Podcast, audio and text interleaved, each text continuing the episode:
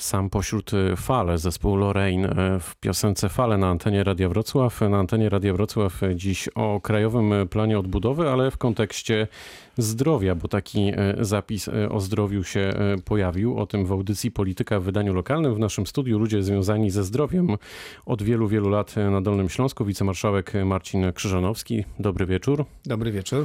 I były wojewoda dolnośląski, a dziś radny Aleksander Marek Skorupa. Dobry wieczór. Dobry wieczór. Zaczniemy jednak, panowie, od wydarzeń sprzed prawie chwili. Senat bez poprawek przyjął dziś ustawę ratyfikacyjną związaną z wdrożeniem Unijnego Funduszu Odbudowy.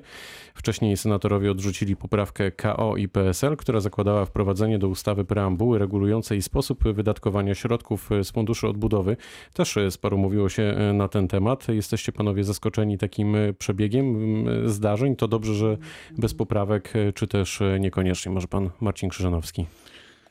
Myślę, że dobrze, że bez poprawek, bo gdyby były poprawki, niezakończony zostałby tryb pracy. W związku z tym, jeżeli Senat wniósłby poprawki, ustawa trafiłaby z powrotem do Sejmu.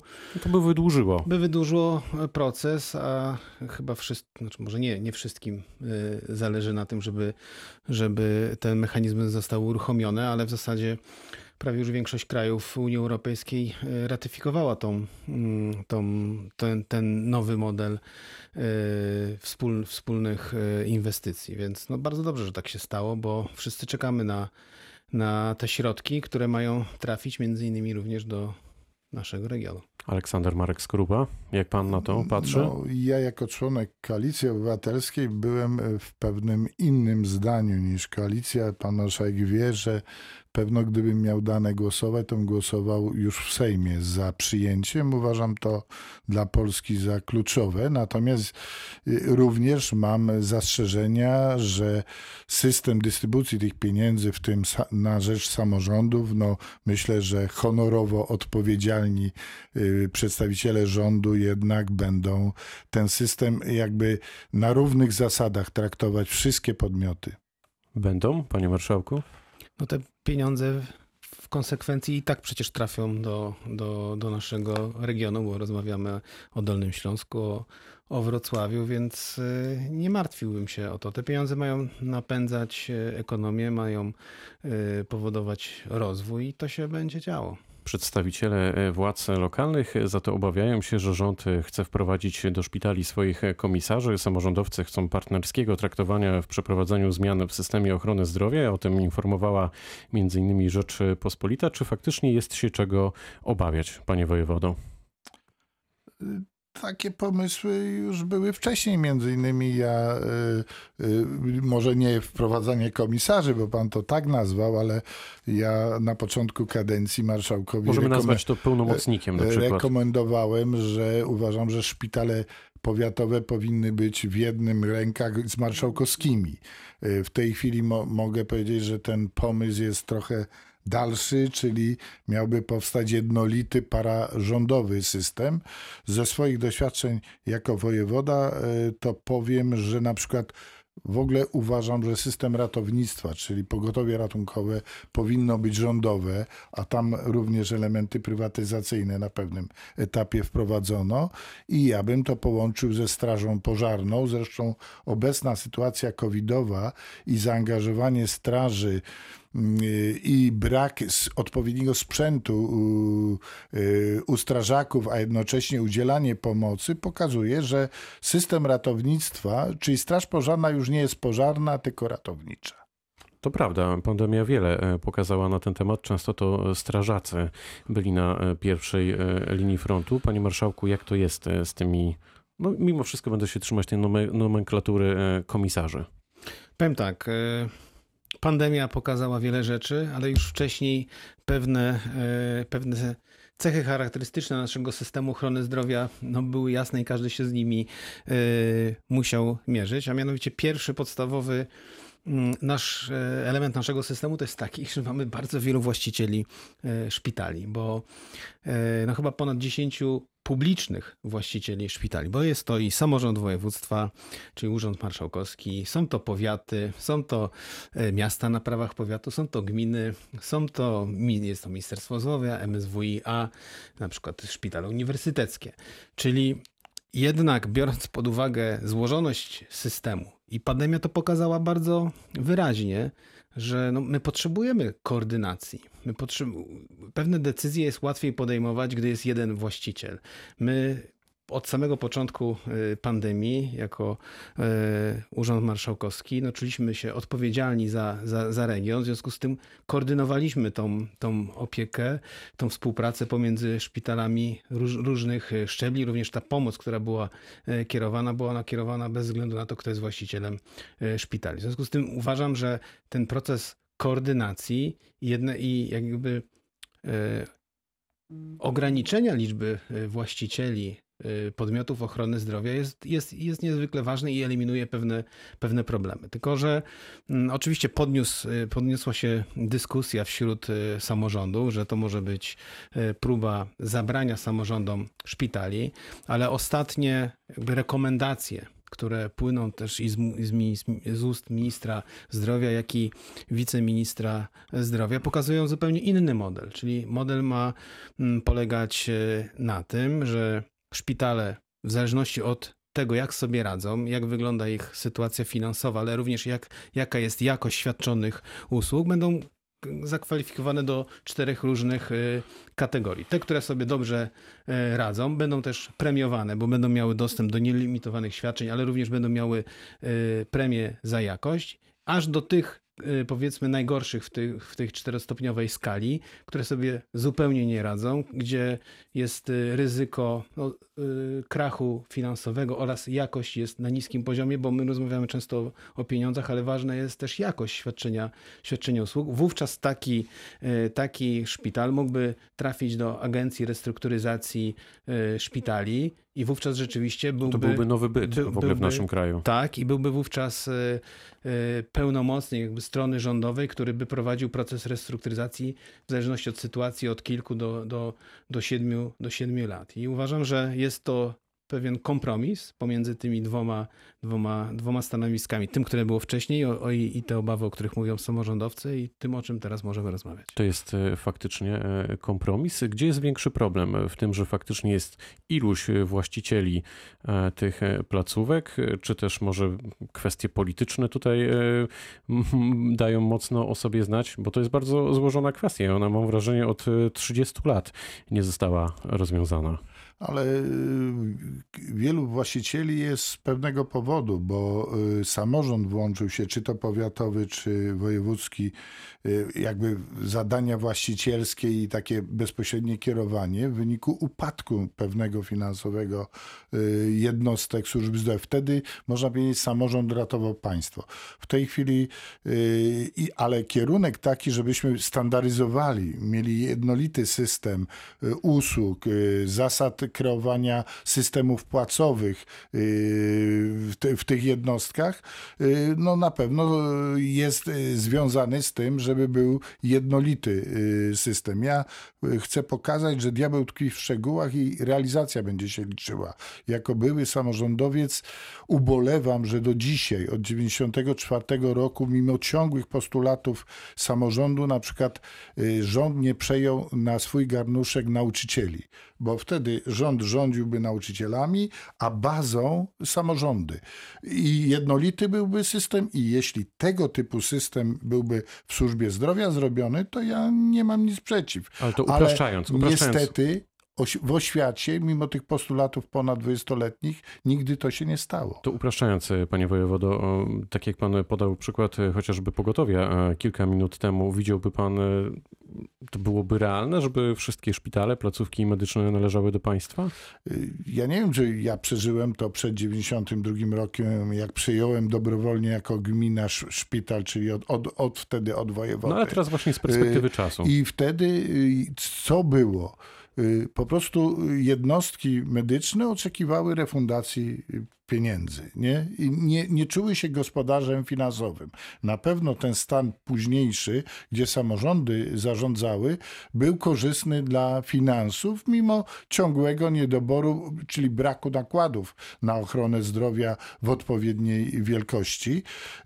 Teraz rozumiem, że posiadamy pewien zasób, który może pozwalać nam, bo zawsze taką operację lepiej e, robić, jeśli dołożymy do systemu pieniędzy. W tej chwili ten program przewiduje taki stan rzeczy i myślę, żeby nie zmarnować, jakby, żeby ta zmiana była z korzyścią zarządczą dla systemu, a korzyść zarządcza to korzyść dla pacjentów.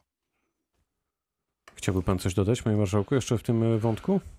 Ja myślę, że jedna, jest ważna rzecz, bo jeden, jeden właściciel, czy, czy chociażby no, uproszczenie tej struktury właścicielskiej daje nam też jeden ważny element. No, taki, jeśli, jeśli chodzi o po pierwsze ustandaryzowanie jakości usług, ale również zaplanowanie e, tak naprawdę, który szpital czym się ma zająć, prawda?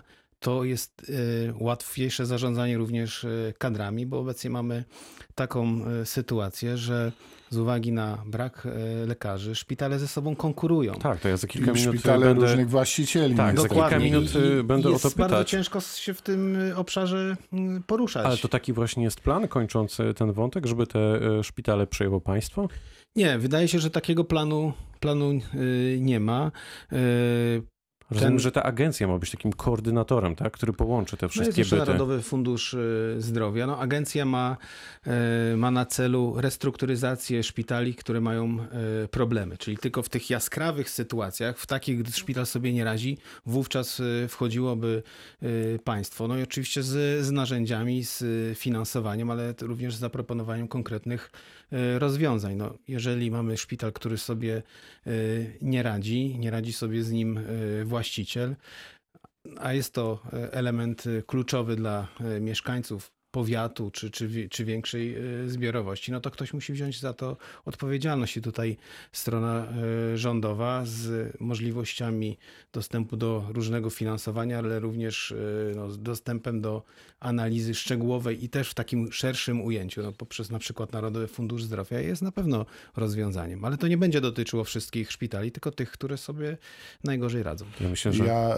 y, mogę powiedzieć, że system już wielokrotnie wkraczał, czyli rządowe oddłużania, bo w latach 90. było ich kilka, potem w latach 2000 podobnie.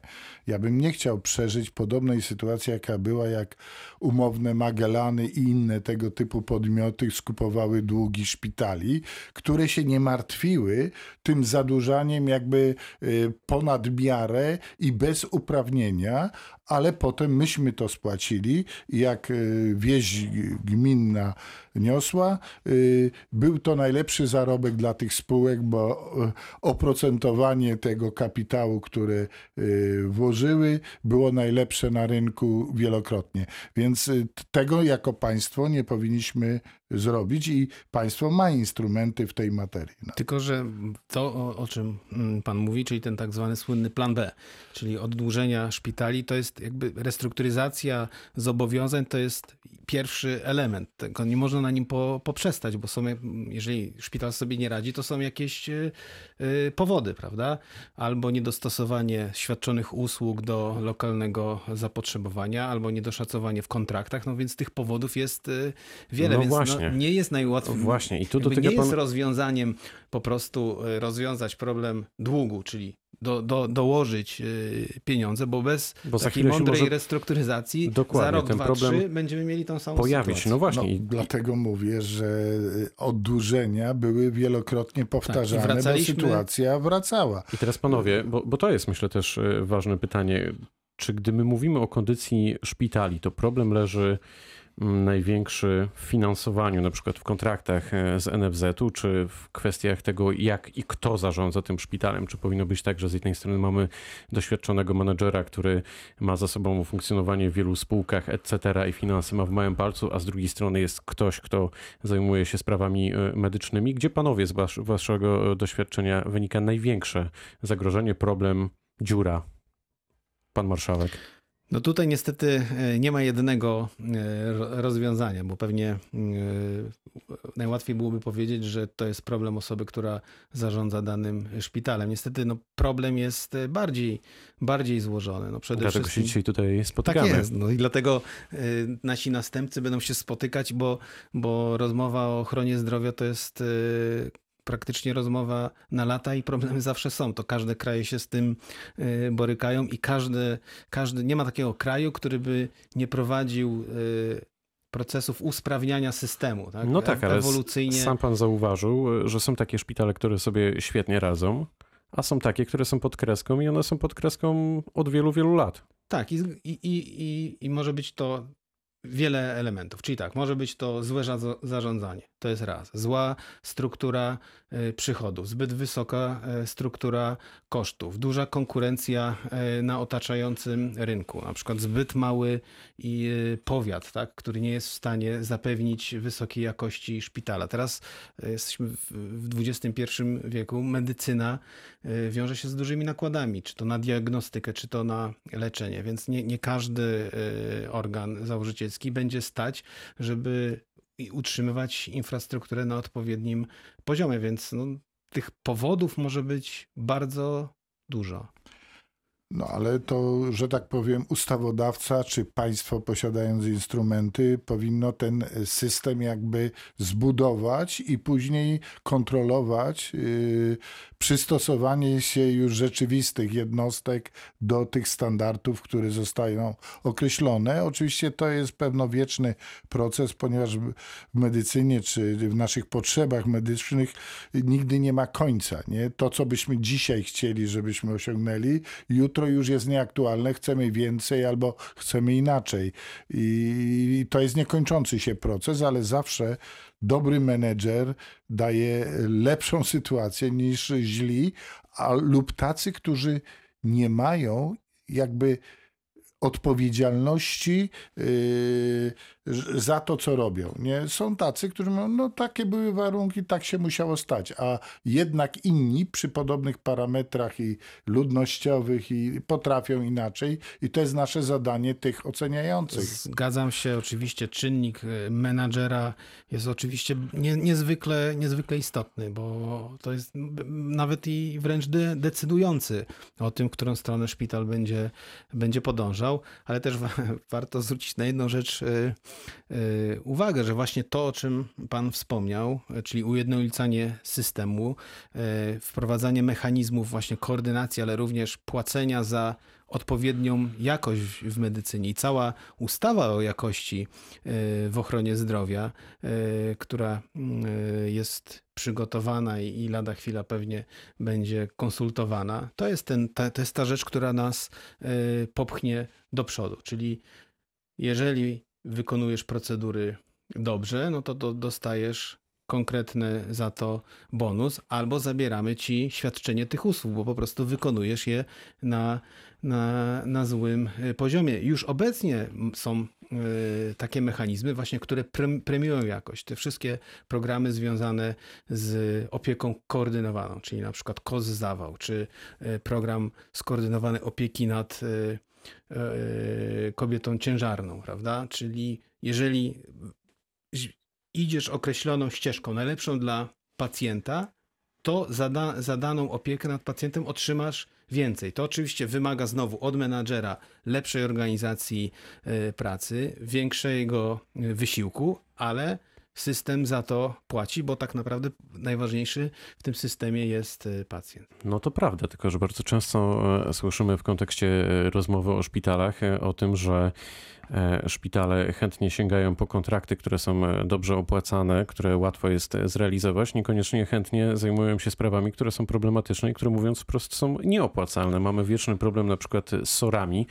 E, Czy tu jest szansa na jakieś zmiany? Ale tu jest też rola właściciela, który jest odpowiedzialny za, no z jednej strony za, za szpital, ale również za tą społeczność, która, która jest. I oczywiście w pełni się e, z Panem zgadzam, że często jest tak, że jeżeli dana procedura idzie do góry, to nagle wszystkie szpitale chcą e, wykonywać daną e, procedurę, a na przykład te procedury niezwykle ważne, jak na przykład interna, chętnie wie, wiele, wiele szpitali by się jej e, pozbyło. Ale tu jest też e, rola zarówno płatnika, jak i No właściciela. Właśnie, tutaj myślę, że podstawowa rola jest płatnika, aby nie dochodziło do takich sytuacji sztucznych, bo one nie wynikają z potrzeb, tylko z takiego prostego rozumowania, tu jest lepiej, to robimy tego więcej. A tam y, no, procedury są no, mało wycenione, to unikamy tych procedur, a potrzeby mieszkańców są i tu, i tu takie same. To robimy przerwę.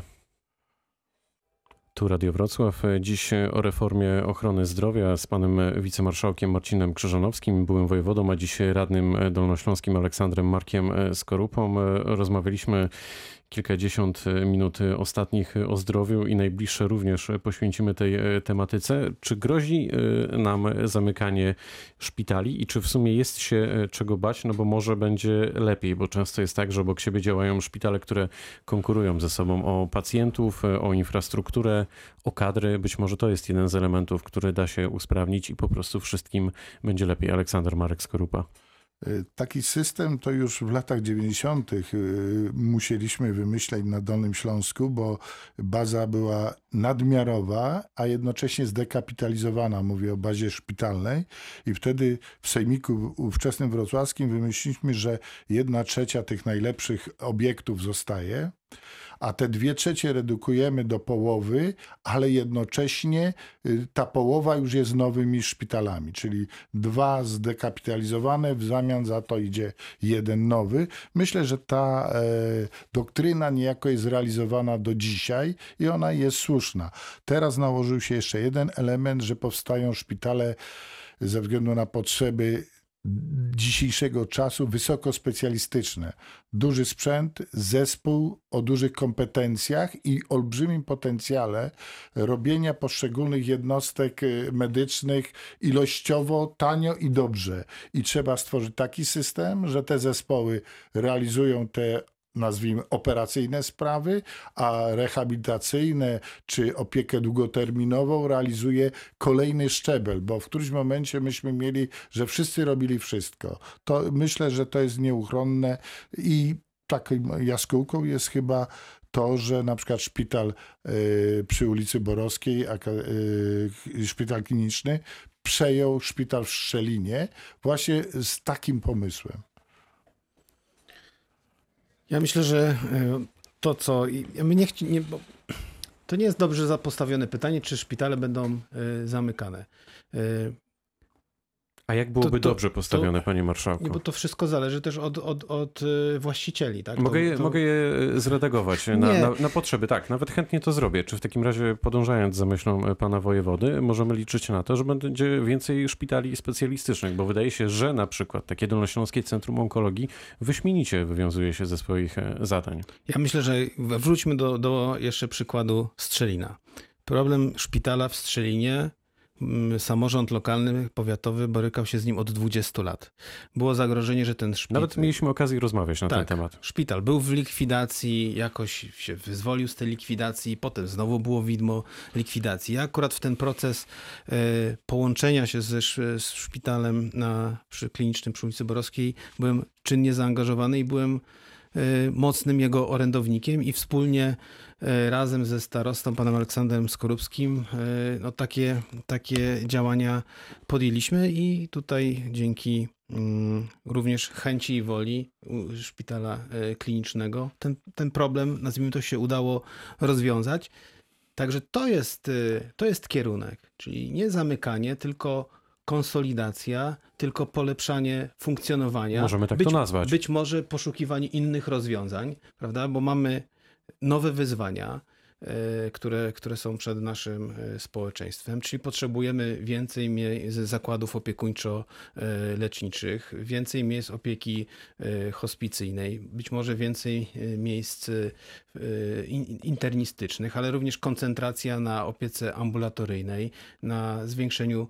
Szpitale jednego dnia, tak zwane. Więc myślę, że to jest, to jest droga do, do, do tego, żebyśmy przekształcili system ochrony zdrowia. Tylko jak można go obecnie y, zrobić, jeśli mamy ponad 11 właścicieli i każdy na przykład powiat ma inny pomysł na swój własny szpital? Na przykład każdy by chciał, nie wiem, stać się centrum y, kardiologii. Też trzeba to, co pan powiedział o szpitalach wielospecjalistycznych, no, ich liczba powinna być też ograniczona, bo tam kumulujemy najdroższy sprzęt, ale również najlepsze i również najdroższe zasoby ludzkie, które są też y, ograniczone, więc te wysokospecjalistyczne y, miejsca zawsze będą ograniczone. Będą się one głównie koncentrowały w tych większych y, miejscowościach. Dolnośląskie Centrum Onkologii jest tutaj najlepszym y, przykładem. Jesteśmy obecnie w procesie właśnie konsolidacji i łączenia trzech szpitali, żeby stworzyć duży ośrodek, duży organizm y, świadczenia usług y, medycznych i docelowo przeprowadzić go do nowoczesnego, na miarę XXI wieku, na taki, na jaki zasługują dolnoślązacy szpitala. I to jest ten, moim zdaniem, kierunek, którym powinniśmy się kierować i za którym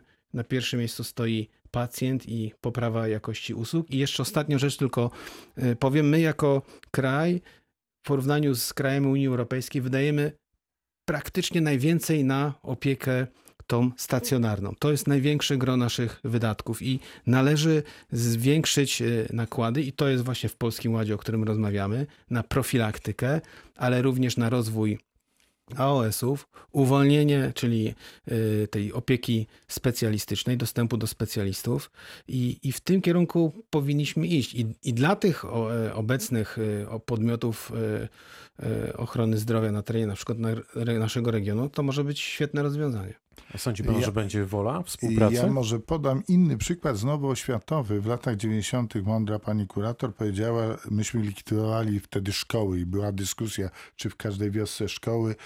Yy, I ona powiedziała, że w pierwszych latach tych najmłodszych dziecko powinno być przede wszystkim najbliżej domu.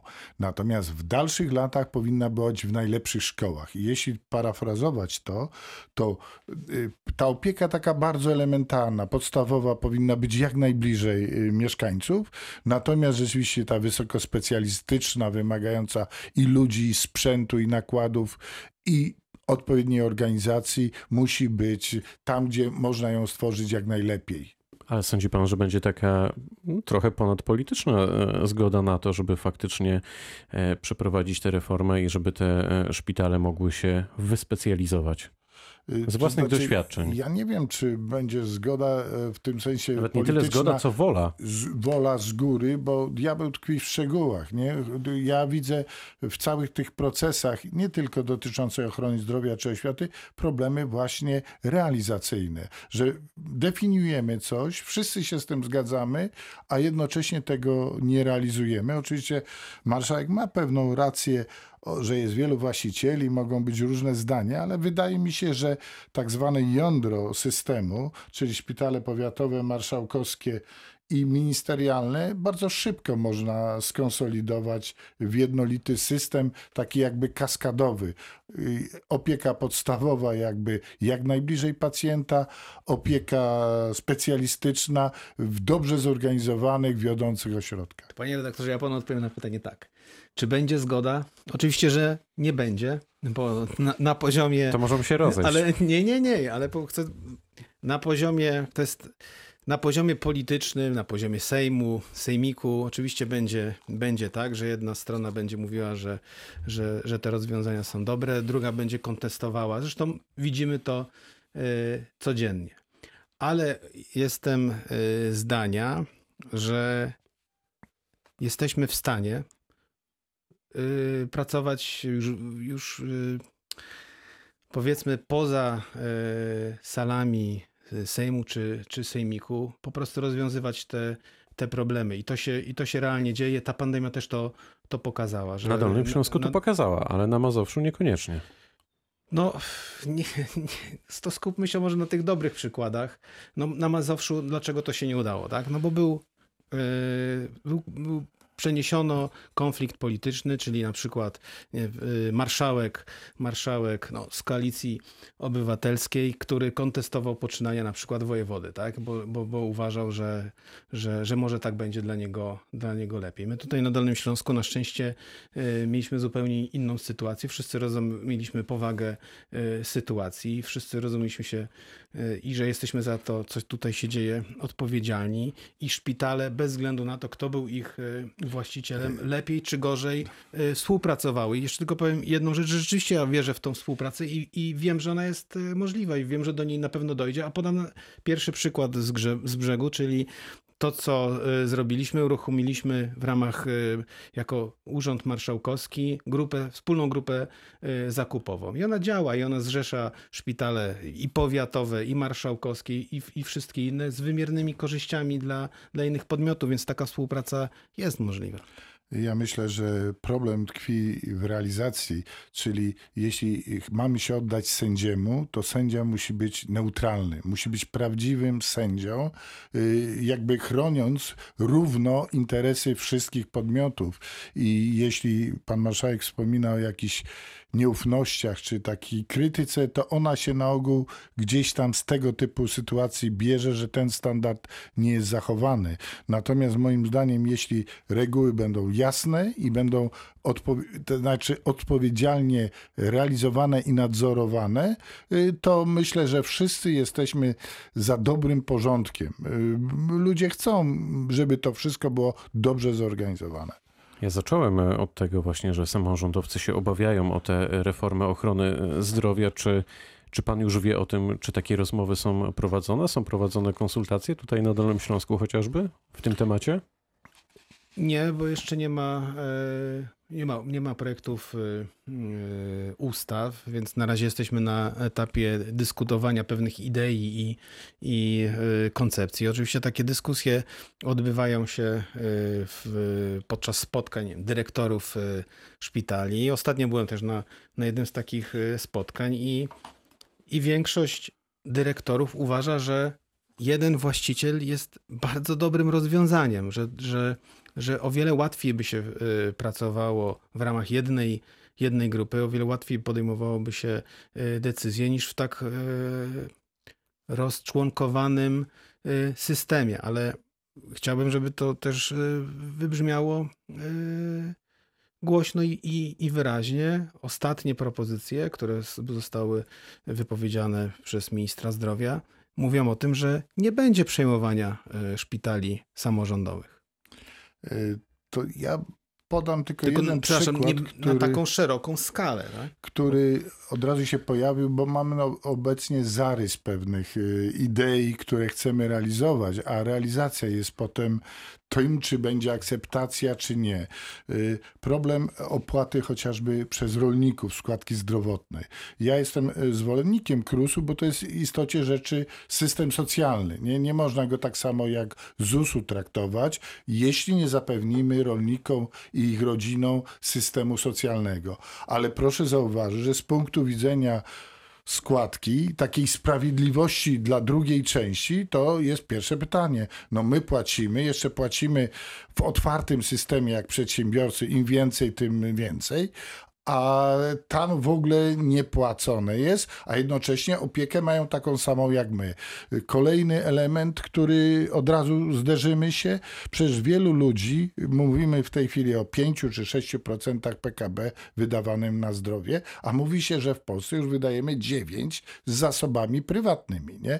Czy w związku z tym ci, co będą płacili tą podwyższoną stawkę, dalej jeszcze będą się w prywatnych y, przychodniach czy luxmedach, y, medicoverach leczyli, nie? Bo, bo, bo taka jest rzeczywistość. Musimy te wszystkie rzeczy skwitować i dopiero jak stworzymy spójny system, który wszyscy będą rozumieli, że jest sprawiedliwy dla wszystkich, równy, równy, to myślę, że będzie akceptacja. Bo tutaj pan, y, pan radny przeszedł w sposób taki płynny, rozumiem, do zmian y, w systemie y, podatkowym. Ale mówimy o składce zdrowotnej. Tak, ale no, no teraz epidemia nam pokazała to w sposób wyraźny. Zresztą pana, y, pana y, ugrupowanie polityczne też wielokrotnie mówiło o tym, że należy podnieść nakłady na ochronę zdrowia. Epidemia to jeszcze uwypukliła. No w związku z tym, w takim razie jak to inaczej zrobić? Ale ja przecież których, nie y- byłem przeciwny podniesieniu. Ja tylko powiedziałem, że to podniesienie musi dotyczyć wszystkich na równych zasadach albo akceptowanych założeniach, bo ja myślę, że Ale- w Polsce wszyscy akceptujemy, że e, kwota wolna wzrasta, że e, ludzie mający większe zasoby płacą większy podatek, tylko y, system może być lepiej lub gorzej w szczegółach zdefiniowany i nagle jak pojawiają się luki i niesprawiedliwości, no może to zawalić cały proces oceny całości. Naj, najważniejsze moim zdaniem jest, y, zresztą pandemia to, mm, to pokazała, że są i, i zresztą w, w, w, w prawie we wszystkich badaniach opinii publicznej obszar ochrony zdrowia wychodzi na pierwszym miejscu. Zresztą w tym dokumencie, o którym dzisiaj rozmawiamy, w Polskim Ładzie też symbolicznie znajduje się on na pierwszym miejscu jako pierwszy y, filar y, tego dużego mm, programu. Jeżeli uda się go y, wprowadzić, to tą, tą wartością docelową jest 200 miliardów złotych na ochronę y, zdrowia i, i, i z tego tak naprawdę wszyscy mieszkańcy naszego kraju i regionu będą korzystać, bo 200 miliardów więcej na ochronę zdrowia to nowoczesne szpitale, wysoka jakość usług, ale też co niezwykle ważne, poprawa y, wynagrodzeń w, w placówkach e, ochrony zdrowia, bo to, to jest też olbrzymie wyzwanie, z którym każdego dnia muszą, muszą mierzyć się i, i zarówno dyrektorzy, ale również pracownicy ochrony, ochrony zdrowia. Na to wszystko y, muszą być zagwarantowane pieniądze. Jeżeli chcemy y, przebadać 11 milionów Polaków, no, na to też będziemy musieli mieć pieniądze. Jeżeli chcemy rozwijać w sposób nielimitowany dostęp do specjalistów, to też będzie y, kosztować. Y, Ja rozumiem, że stajemy się państwem zasobniejszym, również jako mieszkańcy, każdy nas z osobna jest zasobniejszy. Mówię statystycznie. W związku z tym rośnie nasz potencjał finansowy w tej dziedzinie również i wszyscy się na to zgadzamy. Natomiast ja już przeżyłem w tym 30-letnim okresie, a byłem dość blisko tych procesów, że wkładanie pieniędzy w system, który nie działa, nie, nie powoduje tej zmiany, o której pan marszałek mówi, której byśmy oczekiwali, że ten silnik zacznie pięknie pracować i dawać tą wartość dodatkową, czyli poprawę jakości i, i dostępności. Także na pieniądze się właściwie wszyscy zgadzamy przecież, natomiast trzeba pokazać spójny system, który się obroni w pewnej krytyce, bo na początku powinniśmy wszyscy odbyć debatę krytyczną wobec systemu, jak on zostanie zapisany. Na razie, y, jak to się mówi, mamy pewien szkielet, y, a diabeł zawsze tkwi w szczegółach. Ja już podałem parę rzeczy, które mogą powodować nieciągłość czy niespójność tego systemu. Ja myślę, że z perspektywy słuchaczy, mieszkańców Dolnego Śląska, w ogóle naszego kraju, trochę jest tak upraszczając bardzo, e, że nas interesuje, nas e, pacjentów interesuje to, e, żeby móc e, w ciągu kilku dni, najpóźniej, gdy jest taka potrzeba, udać się do specjalisty i otrzymać mm, pomoc. Tutaj pan wojewoda wskazał, że bardzo często jest tak, że korzystamy z prywatnych podmiotów, bo zwyczajnie w Państwowej Służbie Zdrowia, szeroko pojętej, nie mamy takiej możliwości, bo czekamy latami czasem na konsultacje. Czy ten dokument, ta reforma, ten ogromny projekt pozwoli to naprawić? Ten plan rze- rzeczywiście również koncentruje się to, na czym y, pan, pan redaktor powiedział, czyli na większym dostępie do, do specjalistów. I, i tam jest, są określone dwie ścieżki dostępu do tego większego y, y, otw- otworzenia się ochrony zdrowia na, na pacjentów, czyli najpierw y, uwolnienie y, tych świadczeń specjalistycznych dla najmłodszych, czyli poniżej 18 roku życia, następnie y, dla wszystkich y, dorosłych Polaków. I też co, co jest niezwykle ważne, to wprowadzanie rozwiązań takich, które korzystanie z systemu ochrony zdrowia będą jak, naj, jak najprostsze, jak najbardziej komfortowe. I też proszę zwrócić uwagę, że to się dzieje. I wprowadzono e-recepta, e-skierowanie. O tym już zapomnieliśmy, bo, bo, prawda. bo się do Gdyby- tego gdyby przyzwyczailiśmy. Tego nie było, to w dobie pandemii pewnie byłby ogromny problem i to oczywiście udało się zrobić. I to poprawia rzeczywiście sposób y, z korzystania y, z ochrony zdrowia, a warto y, wspomnieć o tym, że, że nie wszystkie kraje zdołały to wprowadzić, chociażby nasz zachodni sąsiad, Niemcy, im się nie udało tego wprowadzić, bo mieli oczywiście te same problemy, z którymi my, my borykaliśmy się. Nie wiem, czy Państwo jeszcze y, pamiętacie, jak y, przed wprowadzeniem właśnie skierowań i recept, jakie było duże, duży opór y, w placówkach ochrony zdrowia, że tak naprawdę więcej czasu trzeba będzie spędzić na wypełnianiu recepty niż na opieką, nad, nad opieką nad pacjentem, a okazało się, że jest zupełnie, zupełnie inaczej i jeśli rozmawiamy o dostępności, to to, co zostało wprowadzone kilka dni temu, czyli ten system opieki przez, y, no, za pomocą teleporady, ale dla, y, dla osób, które y, no, potrzebują skorzystać z opieki lekarskiej poza, dział- poza godzinami pracy POZ-ów, czyli NFZ uruchomiło specjalną te, te, teleinformatyczną linię. Po, po drugiej stronie do dyspozycji panie pielęgniarki, lekarze, którzy no, udzielają tych y, porad, gdy, gdy jest potrzeba, y, mogą przepisać y, receptę, skierowanie i interweniować no, aż do wezwania pogotowia. Więc to jest wymierny element i, i, i pierwsze kroki do tego, żeby właśnie zmierzać w tym kierunku, żeby ta dostępność była, była większa. Więc to już, się, to już się dzieje. Oczywiście to będzie proces rozłożony pewnie na wiele miesięcy albo na wiele lat. Można powiedzieć, że za dobrymi rzeczami, które już działają, jesteśmy wszyscy za. Zresztą zakładam, że wszyscy działamy w dziedzinie publicznej w tym y, kierunku czy w tym celu, żeby y, ułatwiać życie naszym mieszkańcom i aby y, organizacja jakby funkcji w naszym państwie była coraz lepsza. Ale chociażby podam przykład branży górniczej, która jest y, tutaj y, znana, że wszyscy się zgadzamy, że chcemy mieć czyste powietrze i, i nie mieć emisji węglowej, a z drugiej strony wiemy, jakie problemy są w związku z przesterowaniem systemu. Więc ja powiem tak. Y, też y, uważam, że w ochronie zdrowia jest bardzo trudna sytuacja, jeśli chodzi o to przesterowanie. Wiele zadań jest bardzo trudnych do realizacji. Będzie to wieloletni proces. Ja chciałbym, żebyśmy za trzy lata spotykając się powiedzieli, że tak jak te e-recepty działają inne rzeczy, że nie mamy tych problemów na sorach, które e, są. I tutaj myślę, że to jest nasz wspólny interes. To w ogóle tu się nie różnimy. A jak rozwiązać problem e, braku lekarzy? Kadry w ogóle szeroko pojętej, pielęgniarek, ludzi, którzy kończą e, tutaj studia, kształcą się, a później jednak z różnych przyczyn opuszczają kraj. To może ja powiem tak. W 2015 roku, no, na samym początku rządów Prawa i Sprawiedliwości, na uczelniach wyższych kształciło się 5,5 tysiąca lekarzy. W roku 2020 już tych lekarzy kształciło się mm, w okolicach 10 tysięcy y, osób.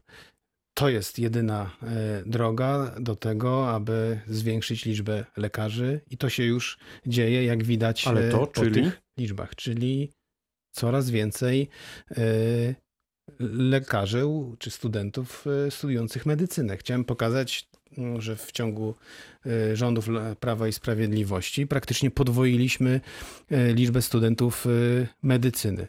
Polski Ład, o którym rozmaja, rozmawiamy, y, oferuje kolejne zachęty dla młodych ludzi po to, żeby wybierali właśnie y, medycynę. Czyli Ale mówimy młodzi tutaj, ludzie chętnie wybierają medycynę, tylko No oczywiście właśnie, nie każdy może być e, kandydatów. Gorzej- lekarzem. ale mówimy, Gorzej mówimy jest y, na przykład z kadrą pielęgniarską, gdzie ale to, to do, do tego, do jakby tego niestety proces. Kiedyś mieliśmy dużo szkół pielęgniarskich i dużo chętnych, między a w tej innymi. chwili problem jest, że nie ma chętnych. I powiem teraz tak. y, Jeżeli chodzi o, o, o, o panie y, pielęgniarki czy, czy panie położne, oczywiście wyzwanie jest przed nami y, ogromne, ale tak naprawdę najgorszy czas y, myślę, że mamy już y, za nami, dlatego że takim wymiernym y, wskaźnikiem co, jak, jakby jak, co się dzieje, z, jakie są nastroje wśród y, y, tego personelu pielęgniarskiego jest jakby występowanie do, do izb pielęgniarskich o potwierdzenie y, prawa do wykonywania zawodu po to, żeby wyjechać za granicę. Do 2015 roku praktycznie tendencja była rosnąca, czyli im więcej, y, i z każdym rokiem było więcej osób, które y, ubiegało się właśnie o ten dokument, co oznaczało wyjazd y, za granicę. Od 2015 roku tendencja jest zmniejszająca się, na szczęście. Oczywiście jest grupa osób, która, która wyjeżdża, ale do zawodu również wróciło mm, bardzo dużo pan, pielęg, pan pielęgniarek, dlatego że przede wszystkim też zarobki są coraz lepsze. Ale mamy świeże dane. Naczelna, Ale... Naczelna Izba Pielęgniarek i Położnych y, poinformowała niespełna dwa tygodnie temu, że gdyby pielęgniarki odeszły na emeryturę, trzeba by było zamknąć kilkaset szpitali w naszym kraju. Zgadzam się, dlatego powiedziałem, że przed nami jeszcze olbrzymie y, wyzwania, ale w, w ciągu tych y, czasu, gdy Prawo i Sprawiedliwość odpowiada za zarządzanie krajem e, powstało, powstały dodatkowe e, szkoły pielęgniarskie. Niestety nie można teraz e, obecnie w systemie Unii Europejskiej tworzyć szkół pielęgniarskich przy y, szkołach średnich, ponieważ zostało to wyniesione do szkolnictwa wyższego, ale tych kierunków y, powstaje y, coraz więcej. Coraz więcej również jest miejsc, gdzie można się szkolić. My jako samorząd województwa ten problem widzimy, dlatego w tej kadencji uruchomiliśmy stypendia dla pielęgniarek. Teraz będziemy prowadzić taką akcję pokazującą, że, że jest to zawód przyszłości, że jest to zawód, którym warto się e, zaangażować, bo stałe miejsca e, pracy, bo piękny zawód. No, tu się zgadzamy, że trzeba zwiększyć no ilość lekarzy, zwiększyć Wiem, ilość y, pielęgniarek, a ja powiem, że jeśli chodzi o pielęgniarki, to chyba musimy stworzyć jakiś jednolity system wynagradzania, bo tu się kłania y, sytuacja y, różnych właścicieli, różnego systemu w poszczególnych jednostkach. Pewnym naszym problemem w ogóle systemowym nie tylko pielęgniarek, ale lekarzy jest również owe podkupywanie przez w warunkach niedoborów y, kadry sobie przez poszczególne jednostki. I na pewno do tego e, tematu będziemy wracać wielokrotnie na antenie Radia Wrocław. Dziś e, naszymi gośćmi byli wicemarszałek Marcin Krzyżanowski. Dziękuję bardzo. I były wojewoda, dziś radny Aleksander Marek Skorupa. Dziękuję bardzo. Kłaniamy się z Dominikiem Otrębą, Dariusz Wieczorkowski. Dobranoc i dużo zdrowia.